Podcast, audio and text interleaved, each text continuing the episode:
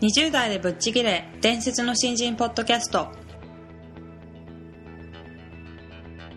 伝説の新人ポッドキャストはさまざまな業界で伝説的な活躍をしているゲストをお招きし20代の皆さんに向けて優秀な人材と言われるレベルではなく圧倒的に突き抜けた人材になるためのヒントをお伝えしていく番組です。本気の20代に火をつける伝説の新人養成プロジェクトがお送りいたします。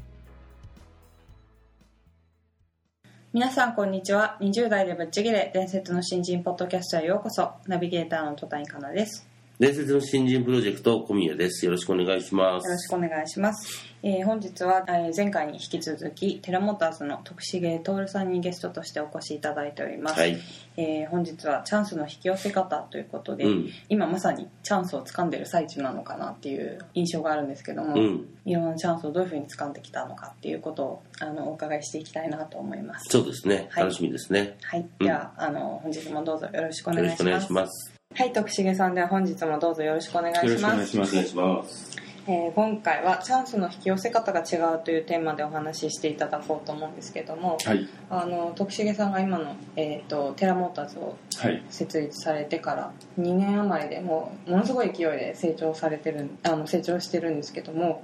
チャンスをどうやったらつかめるのかっていうところをお伺いしたいなと思うんですけども、あの、まあ僕もビジネス20年ぐらいやってますけども、あの、チャンスとか運っていうのは、あの、誰にでも、まあ平等にも回ってくるんじゃないのかなと思ってまして、うん。一方で大事なのは、その、こういうチャンスっていう、その何ですかね、その機会が来てる、あ、来てるって、まずその、それを見えるっていうのが重要で、そうですね。あそこがチャンスであると見えることが重要でで見えた時にそこそこにとって手を伸ばせばそのチャンスが取れるんだっていうその伸ばせば届ける位置に自分をも持っていっておくと響きに、はい。はい。でその2つがやっぱり大事かなと思ってまして、はい。あのまあ、それは僕本当によく言ってるんですけどだからプロトコルというかプロトコルができてればつまり仕事のやり方とか、うん。プロトコルがきちっとできてれば必ず最終的にはあのそのそこのその考え方とか行動指針がきちっとできていた方が確実にその運もつかめて成成果が出るっていうのがある。だからたまたまの運じゃなくてはい。その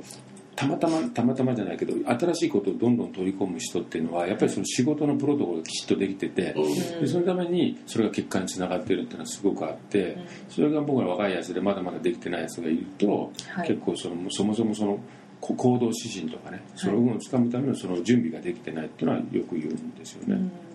でその準備をするためにも、えーまずは目的目的がないといけないですね。そうですね。あのなんでそこも本当に簡単な話で、はい。例えば営業会議営業会議ってお客さんと営業打ち合わせしてるじゃないですか、はい。まあ、トレーニングのためにまあ若いやつ一人横につけていく時にそのお客さんとの話の中の一つのキーワードで、はい。あこれ次につながるなとかっていうのがパッと出てきた時にあこのメモっといてあ次につなげる。で後で彼に聞いたらそれすっ飛ばしてるんですよね、はい。うんでそういうのってまさに小さい話なんですけども、うんその言葉を拾えるかどうかなんですよ、うん。でそれが運につながるんですよ、うん。次につながるで。でそれって僕よく言って社員の若いやつに言ってるんだけども、はい。最終的にはですね執執念の差なんですよ、うん。とにかく結果を出すとか次につなげるっていう執念があれば、はい。そそこのこでそれがもう常になんですからその時だけあるんじゃなくてもう常にもうあ頭の中をそれでこうめぐもう満たされているというか、はい。そうとにかく何か捕まえよう捕まえたチャンスを捕まえようという意識と執念があればその言葉に反応するはずなんですよ。でそれがないからその言葉をがスルーするみたいなね。はい。でそれってすごくあってだから僕らも任せてる分ですねとにかくその一回一回の会議をすごく大事にしてできてないところは常に反省しろっていうのは言ってるんですけど。であとはだからやっぱりその例えば僕たちもそうなんですけども上司からはい。あこいつに新しい仕事とかプロジェクトどんどんあると。その時にやっぱりその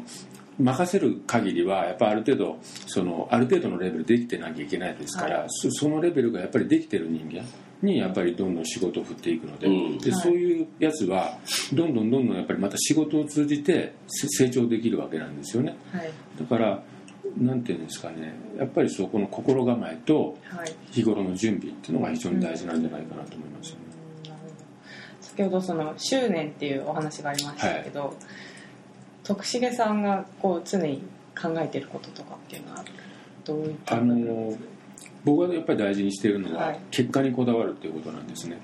結果にこだわる、まあ、僕の場合起業家なんで非常に分かりやすくて、はい僕も大企業にいる時はなかなか分からなかったんですけど自分で一からシリコンバレーで会社やった時に、はい。まあ、リアルにそうなんですけど当たり前の話なんですけど売り上げなければ給料なしなんです。売り上げなければ給料なしっていうのはもうき極めて厳しい状況でだから例えば簡単な話でですねはい。あの我々その、まあ、いろいろネットワーク増やすために名刺交換会に行ったり、まあ、懇親会とか行くじゃないですか、はい。で僕の場合はこの前社員に見せて、ね、この前うちの社員がですねなんかもう行ったくせにですね5枚ぐらいしか持ってきてなくて「お前何やってんだ」っつって、うん。で僕次行った時に自分で50枚ぐらい取ってきたんですよ。はい。でそれ何かっていうと僕その時の経験でやっぱりその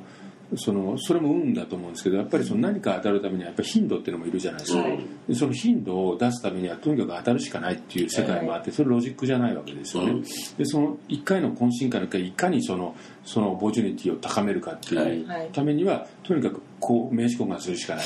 と。いうことで今うちのやつはだからあのいや社長にももう全員といいた全員と名刺交換するように言われてますということで、うん。最近はみんなこれぐらい持ってくるんですけど、うん。そうするとやっぱりその次につながる営業の角度っていうのは、うん。まあ、増えるわけですよ、はい。そういう感じでとにかくそのけ結果にこだわるっていうのは極めて重要ではい。でそれは我々よくそのあの若いやつがまたあの応募来るんですね。あのテラモーターズだといろいろ任せてくれますからって大体志望動機に書いてるんです、ただ私は間違いなくその時に言ってあげるのは任せてくれますね。カッコ書きでね結果を出します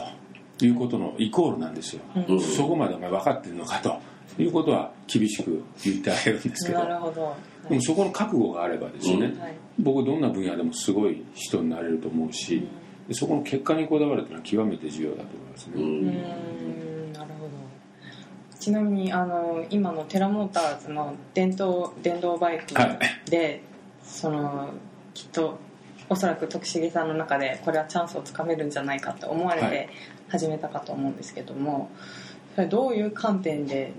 これだったらいけるって思われたんですか？あの一つは、はい。あのやっぱり僕イノベーションが起こることをやりたいなっていうのがあって、でイノベーションが起こるためにはあの全く新しい産業が一からできるかインターネットみたいにもしくはあの産業構造が変わると。はい。つまり破壊的技術。うん。で EV ってあの今までのエンジンを使わずにそれ電池になるのでこれ全く新し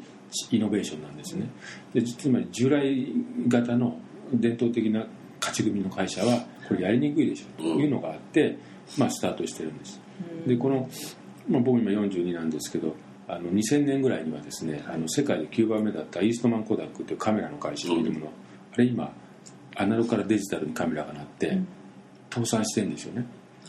それぐらいあの大きな変革があるので、まあ、これは非常に面白いなとうん。始めたんですよね、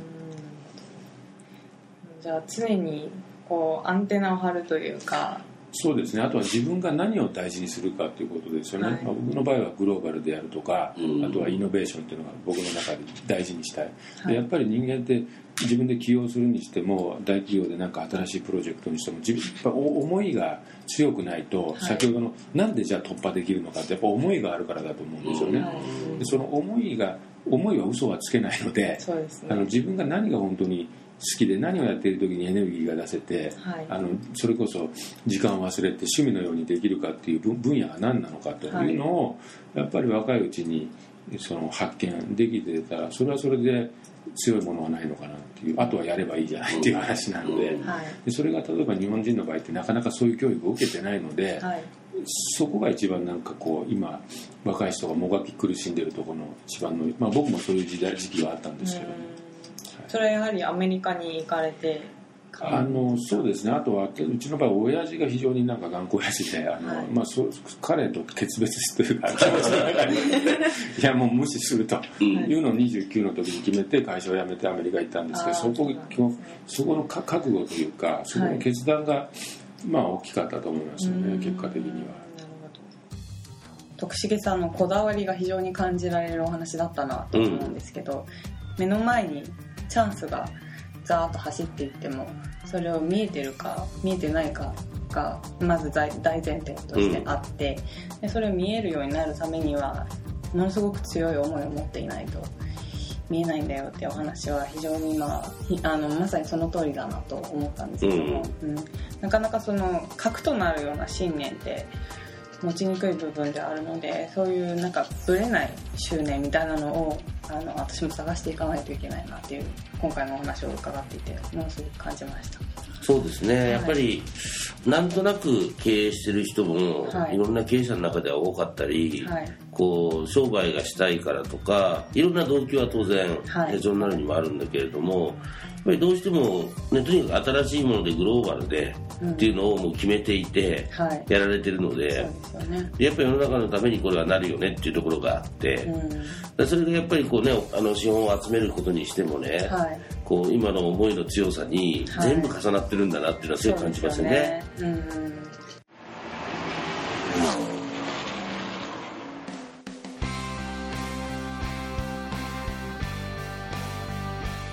本日のトークはいかがでしたでしょうか？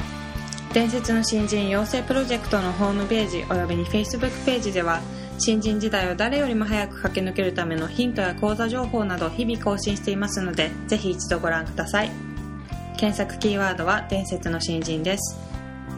また集英社より出版されている伝説の新人20代でチャンスをつかみ突き抜ける人の10の違いでは20代のうちから身につけておくべき習慣について分かりやすく解説していますぜひ皆さんも突き抜けるための思考や行動習慣を新人時代の今にこそ自分のものにしていってくださいこの番組は伝説の新人養成プロジェクトの提供でお送りしました。